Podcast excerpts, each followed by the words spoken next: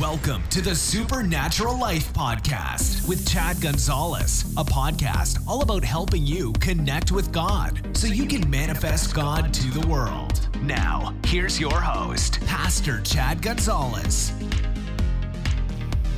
Hey, friends, this is Chad Gonzales. I want to welcome you to this episode of the Supernatural Life Podcast. It's our goal to connect you with God so you can manifest God to your world. I tell you, we have had a tremendous time these last couple of months, uh, especially these last few weeks. The miracles have just been exploding all over the place. Just in the last couple of weeks here at our church, just a regular Sunday morning service, we had a woman uh, that was freed from a wheelchair. She'd been coming to this church for several years. I never really knew what was wrong with her. Uh, but every time I saw her, she was either in a wheelchair or a motorized scooter.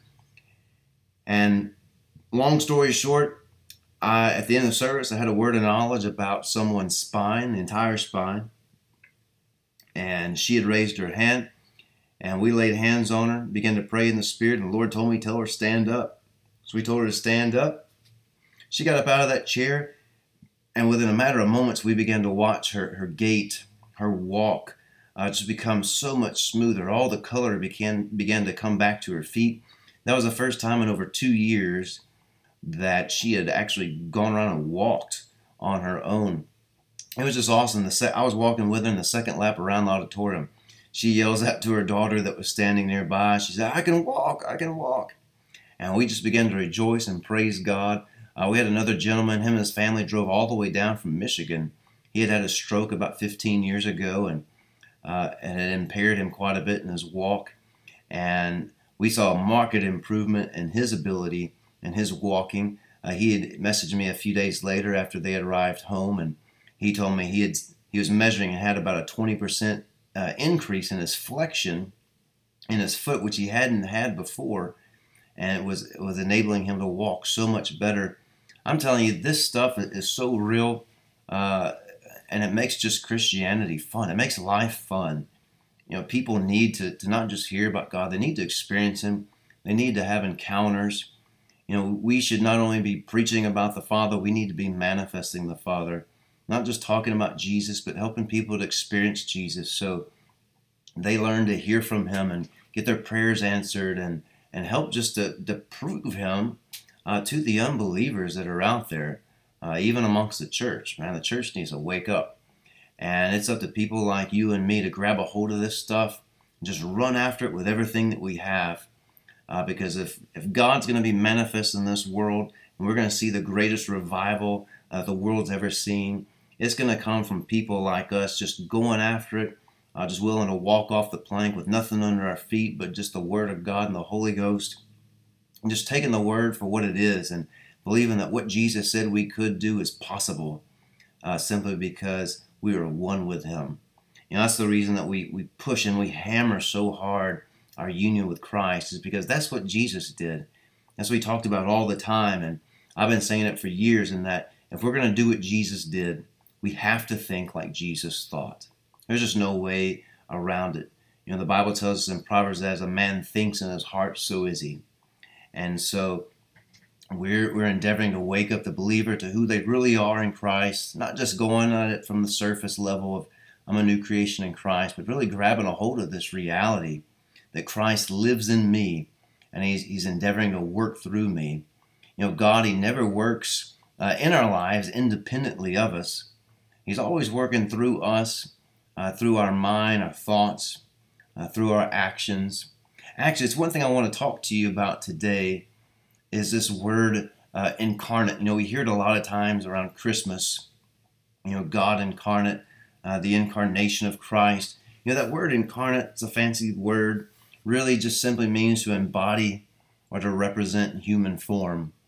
And we know that, you know, according to the Word of God, Jesus, he was 100% God, but according to Philippians chapter 2, he laid aside everything that gave him an advantage in life. Uh, all, all of those, those advantages of God, he put them aside and he came and humbled himself and became a man and did life as a man. Uh, we see in Acts 10:38 says that uh, God anointed Jesus of Nazareth, emphasizing you know the, the manhood piece. We know that God doesn't need to be anointed, but a man sure does. Uh, so we, we see that this man side of, of Jesus. Actually, Jesus refers to himself in the Gospels as the Son of Man way more many times than he does as the Son of God. And so, you know, it's important just as a side note. Anytime you see Jesus referring to himself as the Son of Man, those are things you need to key in on uh, because he's talking about you and I. These are things that you and I can be doing.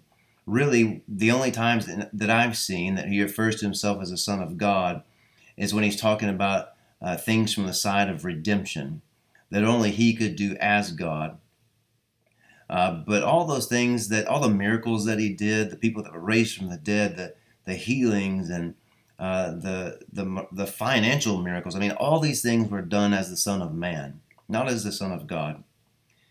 But all this became possible because uh, God came in and got inside of a man. And that's what's so powerful in this is that, you know, the incarnation of Christ, that union uh, of Christ, provided the possibility of of Christ being one with me. You know, that was Jesus' prayer in John chapter 17. He, he said, uh, John chapter 17 and verse uh, 21, Jesus prayed this. He said, Father, he said, I pray that they would all be one as you, Father, are in me. Now notice this. He said, Father, you're in me, and I am in you. I pray that they would be one in us. And then in verse uh, 22, he says, In the glory that you gave me, I've given them that they would be one just as we are one. 23, I in them and you in me, that they would be made perfect in one. See, that was Jesus' prayer in the Garden of Gethsemane before he went to, to uh, sacrifice himself on the cross. His prayer was the same uh, union that he had with the Father, that we would have that same union, that that the God that lived on the inside of him in his human flesh would live on the inside of our human flesh in our spirit.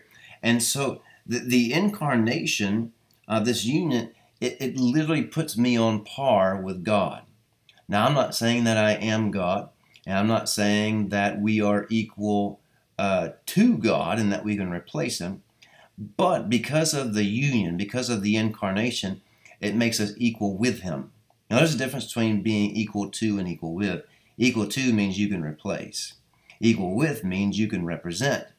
And we are very much on the same level uh, to be able to represent Him because of our righteousness. We're in the same uh, right standing with Him, His right standing, His righteousness. And, and because of that union, that position that we have, we can represent Him and, and do it with absolute perfection. That's why Jesus said in John 14, 12, the same works that I do, you can do them also because I'm going to the Father. And the result of him going to the Father was that the Spirit of God was going to come and live on the inside of us, and so that the same Spirit that Jesus had would be the same Spirit that we would have. And so that way uh, we could represent him and do it beautifully, do it just like he would do. And so, but there's a reason you see some connections here uh, you know, many of us have heard Luke chapter 1, verse 37, and Matthew chapter 19 says, All things are possible with God. All things are possible with God. But then in Mark chapter 9 and in Matthew 17, it says, All things are possible to the believer. Now think about this. All things are possible with God, but all things are also possible to the believer. Well, we know all things are possible to God. I mean, He's God. God can do anything. But, like we said earlier, God is never going to do anything independently in your life. He's never going to do anything independently of you in your life. And so it's one thing to believe that nothing is impossible to God. It's another thing to believe that nothing is impossible to you. Well, but because of our union with Him, we are a God man, a God, a God woman. We are one with Him in union with Him. Uh, in one sense, now listen to me very carefully. Uh, in one sense, you can say, just as Jesus was incarnate, you and I are too. Why would we say that? Because just as God was on the inside of Jesus, just as God was uh, embodied, embodying him and being represented in human form, so are you and I. We are his, his child. We are his son. I'm not saying we're God, but we are his child and we are to represent him. We are in union with him. We have his same righteousness. We have, you know, all of these wonderful things. We have his life and his nature on the inside of us so that not only can we have fellowship with him, but we can also uh, represent him. You know, we have these uh, these understandings, you know, in an intellectual level, you know, of redemption, but you know, until we begin to understand how to put it in practice, you know, the theories and the facts and, and our intellectualism of these things is going to do us no good. Now, we don't need to know it just in our head, but we need to own it to the degree where it's simply just who I am. It's simply just who I am, and that I don't have to think about these things. And that's really where it comes down this whole issue of renewing our mind. Renewing our mind is simply this is that uh, as I think, I think just like God. And as I act, I act just like God. I'm not having to go to the scripture and look and see how God would, would respond in a certain situation. I just respond in a certain situation because that's how God would do it. And I'm so in tune with Him and I've changed my thinking so I think like him to such a degree that when I act like, when I respond, it's his response. That's why Jesus was able to say in, in John 14, he said, If you've seen me, you've seen the Father. And we need to get to that point uh, through our fellowship and, and through the changing of the way that we think that we begin to, to respond in such a way we, we do it just like he would do without even having to necessarily go to Him all the time uh, because we're so in tune with Him. We're, we're, just walking with Him and talking with Him and thinking like Him all the time. Uh, let me give you some scriptures here. Uh, John chapter uh, 17, verse 23, we read you that where Jesus said, you know, um, I and them and you and me, that they would be uh, perfect in one. Acts 17, 28, you know, these are all these really good in Christ scriptures. Acts 17 28, Paul says, In him that we live and we move and we have our being. John chapter 15 and verse 5, Jesus said, I am the vine and you are the branch. We see union there. Um, 1 John chapter 4 and verse 4, many of us have heard that. You are born of God. Greater is he that's in you than he that's in the world. Colossians 1 27, this is the mystery of the ages, the mystery of the gospel, which is Christ in you. Galatians chapter 2 and verse uh, 20. It's no longer I who lives, but it's Christ who lives in me. Colossians chapter 2 and verse 10. This is one of my favorites. It says that uh, Jesus Christ, He is the fullness of the Godhead bodily, and you are complete where?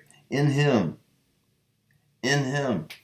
Uh, let me read you a couple of these others. Uh, 2 Corinthians chapter 6. You don't hear this one uh, too much, but Second Corinthians chapter 6 and uh, verse 16 says, You are the temple of the living God. As God has said, I will dwell in them, I will walk in them, I will be their God, and they shall be my people. You, you keep seeing this, these fabulous truths about God being in us. God being in us. Well, God got in Christ. Why? So that he could get in us. See, Jesus, he was the spot, listen this, he was the spotless descent of God into man, and yet he was also the sinless ascent of man into God. The whole reason Jesus came was not just to get you to heaven. We've got to stop watering salvation down to just that. It was not just to get you to heaven, it was to unite you with God. It was to simply reunite you with God. And yet, one of the wonderful byproducts is that you get to go to heaven. It was God in Christ. You know, that was the incarnation. But then, after I get born again, it's God in me, which is an incarnation. God in Christ, and then God in me. See, it was God in Christ reconciling the world into himself. But then once God gets in me, He's given me the ministry of reconciliation, of reconciling the world unto Him. Do you see this wonderful piece here? It, it's about Christ in you. We can't talk about this enough. We can't think about it enough. I mean, in my clothes is a man in whom God dwells. That was a statement that John G. Lake used to make, and it's one of the things I think about all the time.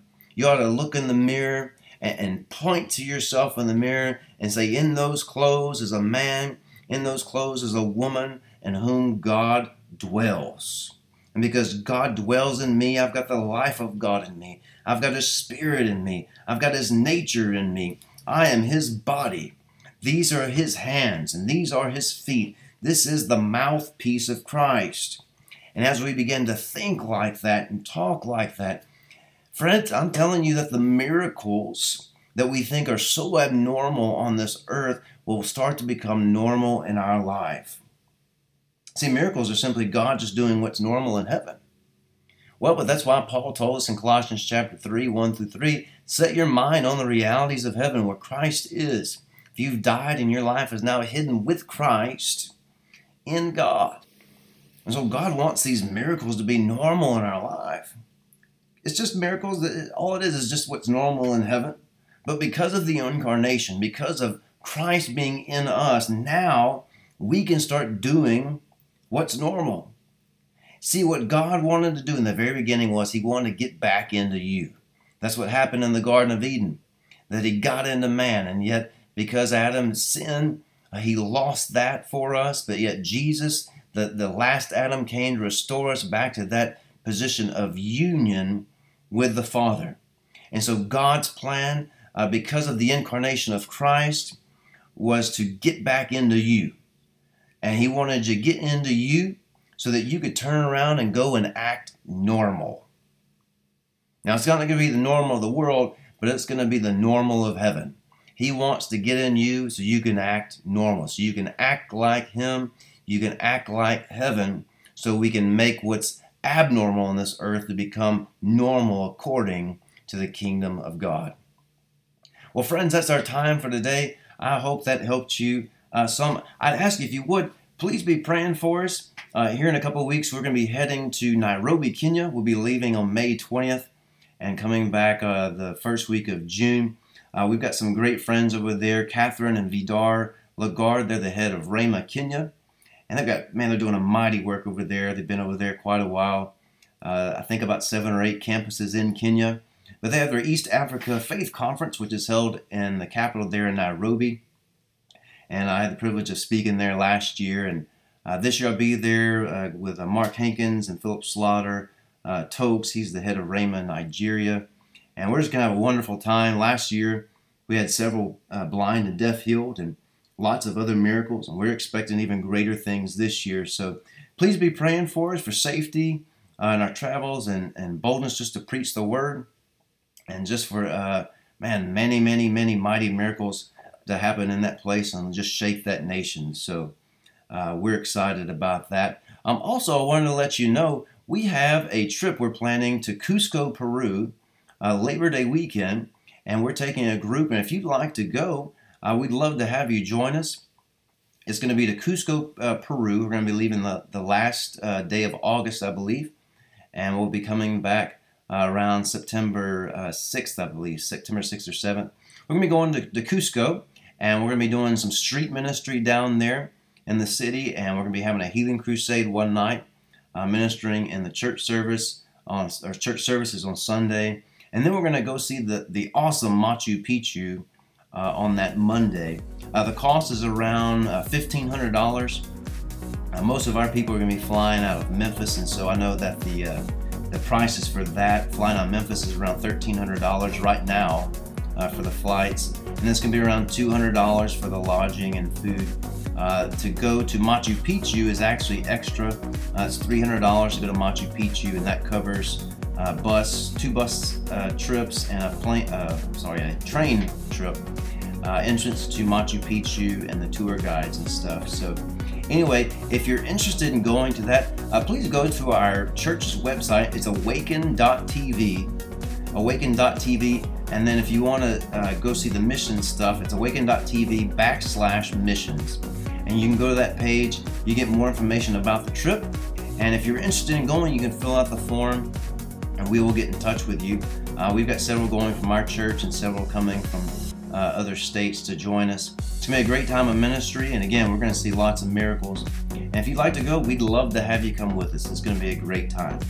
Well, God bless you. Have a wonderful day. Remember that in Christ, We always win. We'll see you next month. Bye bye.